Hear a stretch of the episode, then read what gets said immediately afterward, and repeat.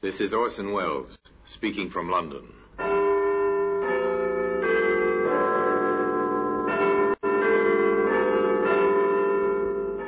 Here in the grim stone structure on the Thames, which houses Scotland Yard, is a warehouse full of souvenirs. Where everyday objects, a skipping rope, a glass, an iron, a stepladder, all are touched by murder.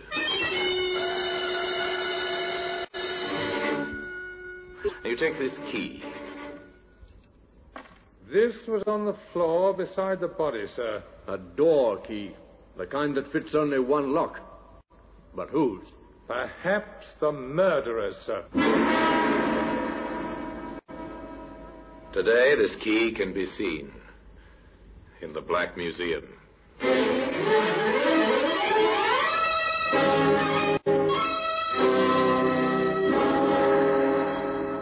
From the annals of the Criminal Investigation Department of the London Police, we bring you the dramatic stories of the crimes recorded by the objects in Scotland Yard's Gallery of Death, the Black Museum.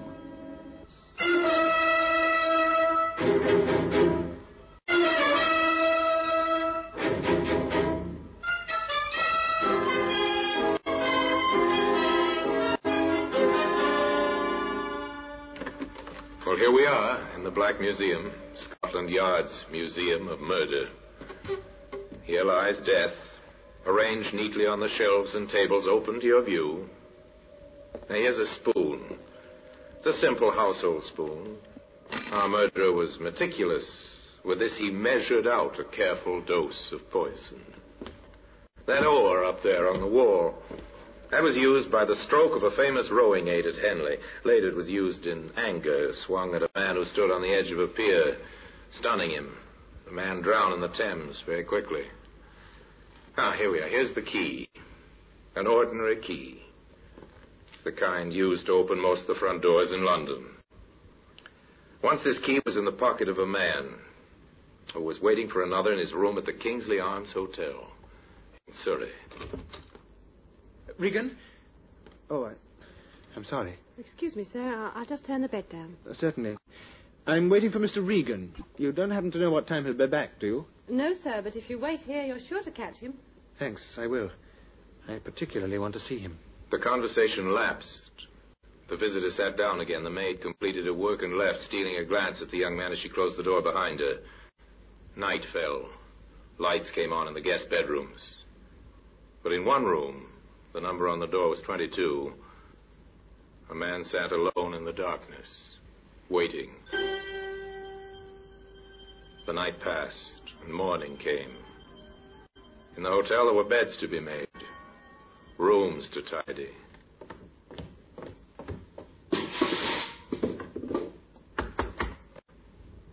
No answer from room 22. The maid was pleased her work could be accomplished without interruption.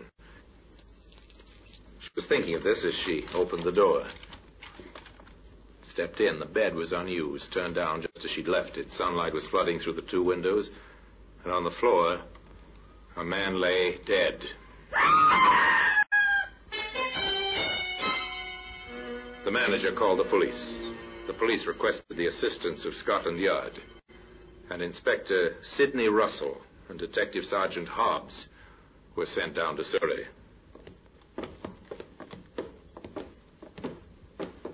This is the room, sir. Number 22. Has anyone been in there since the maid found the body? No one, Inspector, except myself and the local police sergeant. On his orders, I kept the room locked. Good, ma'am. There you are. Thank you. I'll let you know when we need you, sir. The two detectives covered the room, and in their quick survey of the murder scene, they found several leads. His wallet, sir. Let's have a look at the identity card, Sergeant. There you are, sir. Hmm. Name's Thomas Regan. What else you got there, Sergeant? Uh, roll a note, sir. The killer either missed that or the motive wasn't robbery. Oh, I don't think it was robbery, sir. His watch is still on his wrist. Going? No, sir. It stopped at 7.25. That might have been the time the murder took place, though on the other hand, the watch might have run down this morning. He was shot through the head, sir. Surely somebody must have heard that. You would think so? Well, here's a shell I found on the carpet. Hmm. Point 22. We'll keep this for ballistics. What else, Sergeant? Oh, some silver taken from his trouser pocket, a handkerchief with the initials, initials TR in the corner, and a cigarette lighter. With the initials TR. Hmm. He's well labeled. And uh, this was on the floor beside the body, sir. A door key. The kind that fits only one lock. But whose? Perhaps the murderer, sir? Unless it belonged to Regan himself. Oh, it's not the kind they use in hotels. No. Was he wearing or carrying a keychain? No, sir. Then the key would have been carried in his pocket along with his money. Which hadn't been spilled onto the floor. You may be right, Sergeant, but to make absolutely sure, that key should be checked against every lock in Regan's home and his office and everywhere he might have occasion to visit. If it does not belong in any of those places, then it seems to me that when we find the door that key fits, we find the murderer. The detectives went downstairs to talk once more to the hotel manager. Inspector, this is a terrible business. Listen to those men in the bar. What about them, sir? They're newspaper reporters. Oh, this is really dreadful. The notoriety, the reporters, the headlines. It'll ruin my business. It wasn't very nice for Mr. Regan, either. No, I, I suppose not. Poor devil.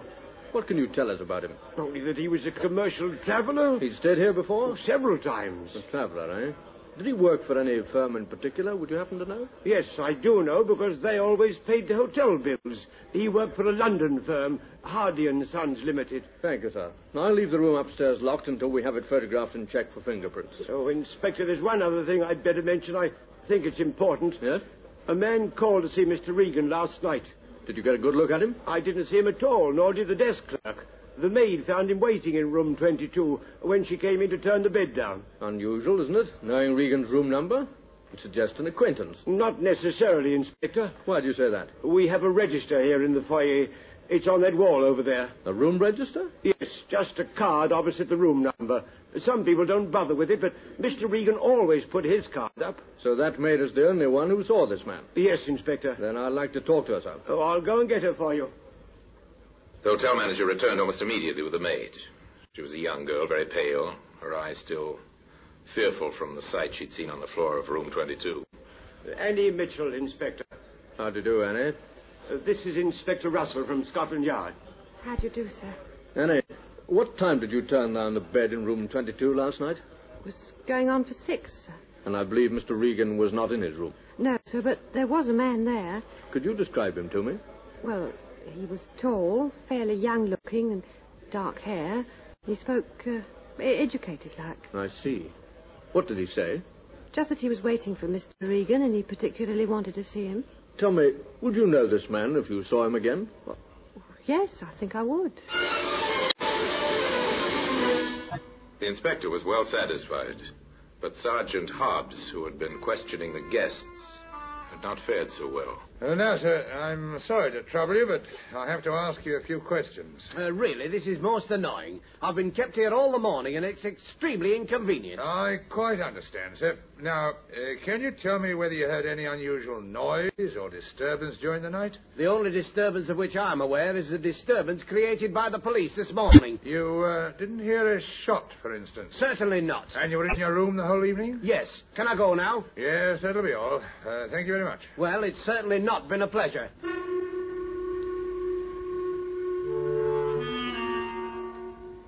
It seems nobody heard a shot last night, sir. Nobody at all. Not a single guest, even those occupying adjoining rooms. That's funny. Anyway, I'm leaving you in charge here. The police surgeon will be arriving to carry out a post-mortem. All right, sir. Are you going back to London? Yes, I think the case winds up there. The next move is to London to check that key against every lock in Mr. Regan's home and his office just to see if it fits. I'm uh, very sorry to bother you, ma'am, but I'd like to go right over the house, if you don't mind, trying the locks, and uh, if there are any cases or cupboards, etc., that I might miss, I'd be very pleased if you'd point them out to me.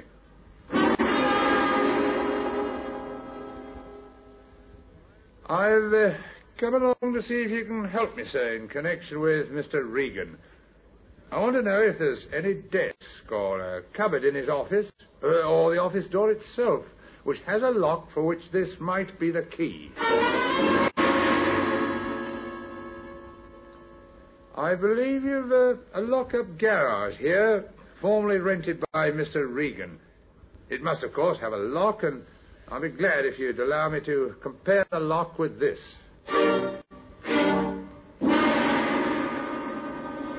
No, sir. I've checked every conceivable place connected with Regan, and the answer's the same everywhere. The key does not belong. Hmm. In that case, we have our answer. Somewhere, someplace, Sergeant, there is a door, and behind that door we'll find the murderer. You know, if I was a philosopher, I would say that it's rather symbolic that we have a key to which we must fit the lock. Still, I'm not a philosopher, I'm a detective, and it's our job, Sergeant, to find the lock, to find the door, and to find the murderer. And that's just what we're going to do, Sergeant. We're going to find the door that this key fits. In time, they were to find the door. By patient, methodical methods, they came to the front door of a small flat. The key fitted. The same key that can be seen today in the Black Museum.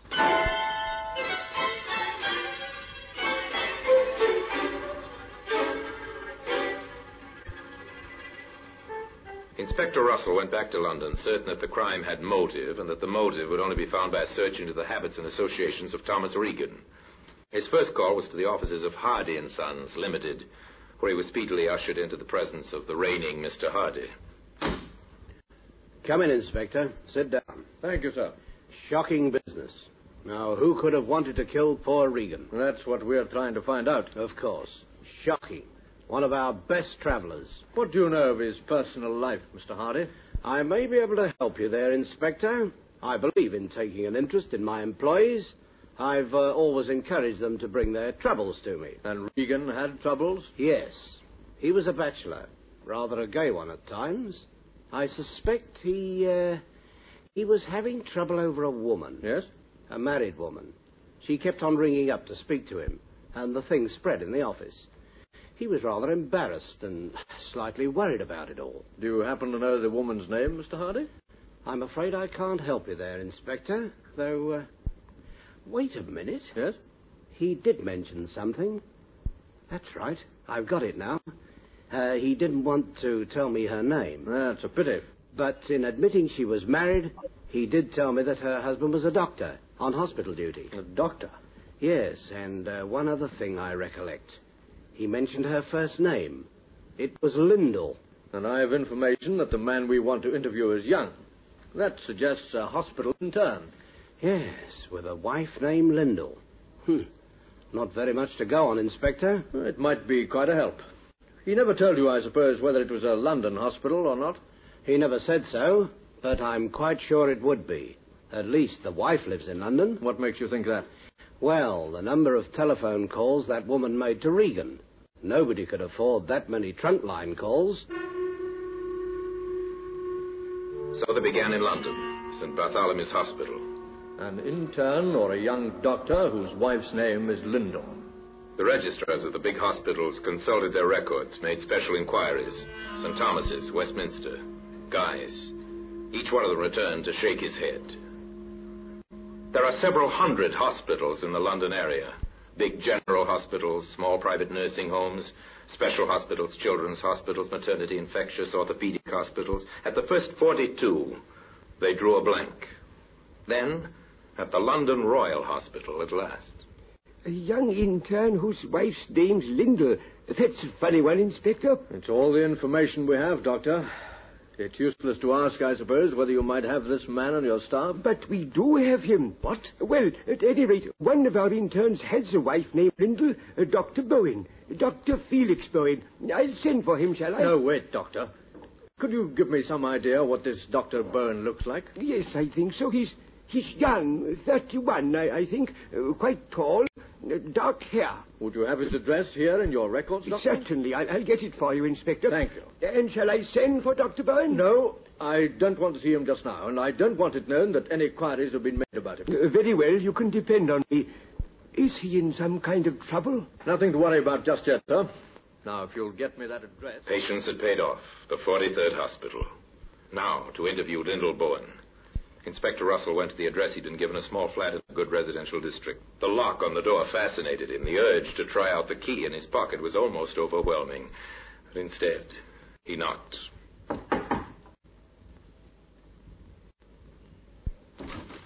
Mrs. Byrne? Yes? I'm Inspector Russell from Scotland Yard. Scotland Yard. May I come in? Yes, of course. Thank you. She was young, an attractive woman, but her eyes were frightened. Mrs. Byrne, when did you last see Thomas Regan? Regan? Tom, Thomas Regan? I think you know who I mean. But I don't, Inspector. I'm very sorry. Not at all, ma'am. Perhaps I'm mistaken. Well, of course, I've read about him in the papers. That is, if it's the same, Mr. Regan. It is the same. Mrs. Byrne, with your permission, I'd like to conduct a small experiment. Experiment? I, I don't understand, Inspector. It's quite simple. This key. Key. I'd like to try it in your front door. But I. Of course, if you choose to say no, then I won't be able to try it. You won't. But I uh, uh, also ought to warn you that I can return in a very short time with a warrant. All right. Try it. Thank you, Mrs. Byrne. I'll just open the door and insert the key. The key turned, effortlessly and easily. Hope died in the woman's eyes.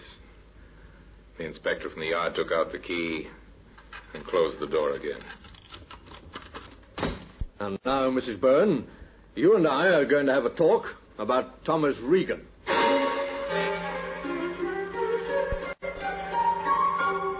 That afternoon, several significant events took place. A gun was found beneath a pile of medical books. It was taken to Scotland Yard to the ballistics expert there.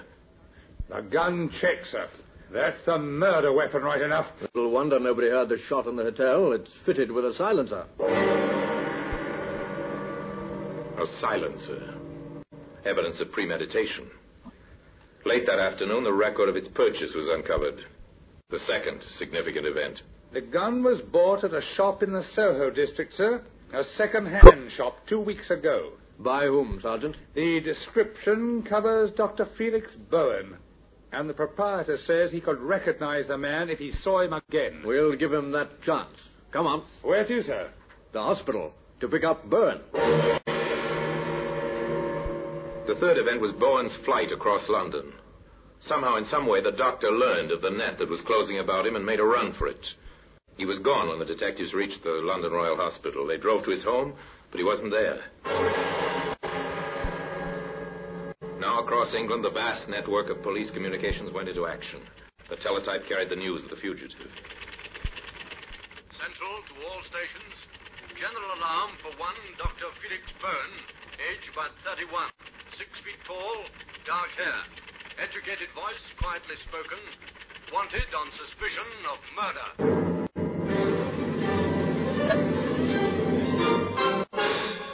The search was on. In a thousand stations, vigilant eyes searched for Bowen. On the streets, on trains and buses, in restaurants and hotels. Within 24 hours, he was picked up. I, I really must insist. This is a terrible mistake.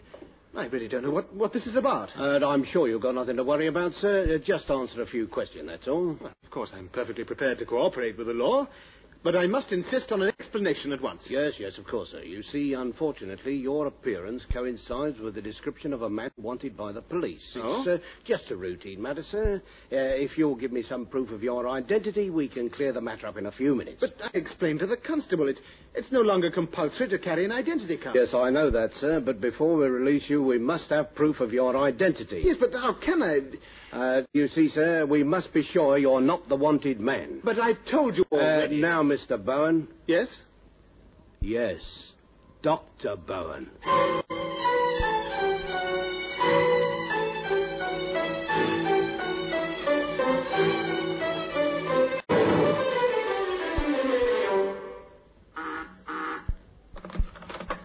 Inspector Russell? This is Sergeant Thompson, sir. Highgate. We've picked up a man who we believe is Dr. Felix Bowen. Hold him, Thompson. I'll be there in a matter of minutes.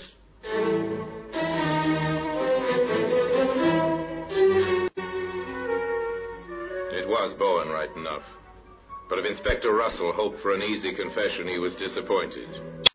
The doctor was defiant and tight lipped. I know nothing, I tell you, nothing whatever. This whole thing is an outrage. I must remind you, sir, that your wife has made certain admissions. My wife? What has she told you? That she and Regan were having a love affair.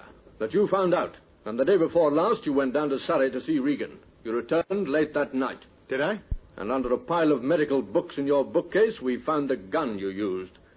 The game's up, Bowen. The game is never up, Inspector. Until it's lost. The evidence they had accumulated was impressive. But juries are cautious, and defense counsels are often very smart. There had to be no loopholes. There had to be complete corroborating evidence. I think we've got our man all right. The next thing is to prove it beyond all shadow of doubt. What's the uh, next move then, sir? Well, Sergeant, there's one person who got more than a passing glimpse of the murderer. Oh, you mean Annie, the maid at the hotel? Right. We'll see how Mr. Bowen fares on an identification parade. I have a feeling he won't fare too well. Now, Annie, I expect you've heard of an identification parade. Yes, sir. Like they have on the films. That's right, Annie, but this is not a film. This is the real thing. Before we go into the next room, I want to impress on you how important it is that you make no mistake. A man's life may depend on your judgment. So when you answer me, make sure, absolutely sure, beyond any shadow of doubt, the man you identify is the man you saw on the night of the murder. Yes, sir. Right then. Now, in the next room, there are eight men. I want you to follow me into the room, take a good look at each of them, and see if you can pick out from amongst them the man you saw in room 22 waiting for Mr. Regan. Very well, sir.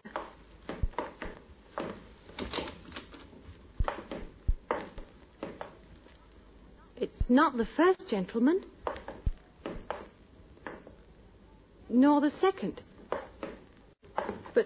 But this is the man, sir. That's a lie. Yes, and that's his voice. I'd know it anywhere. This is the man, Inspector.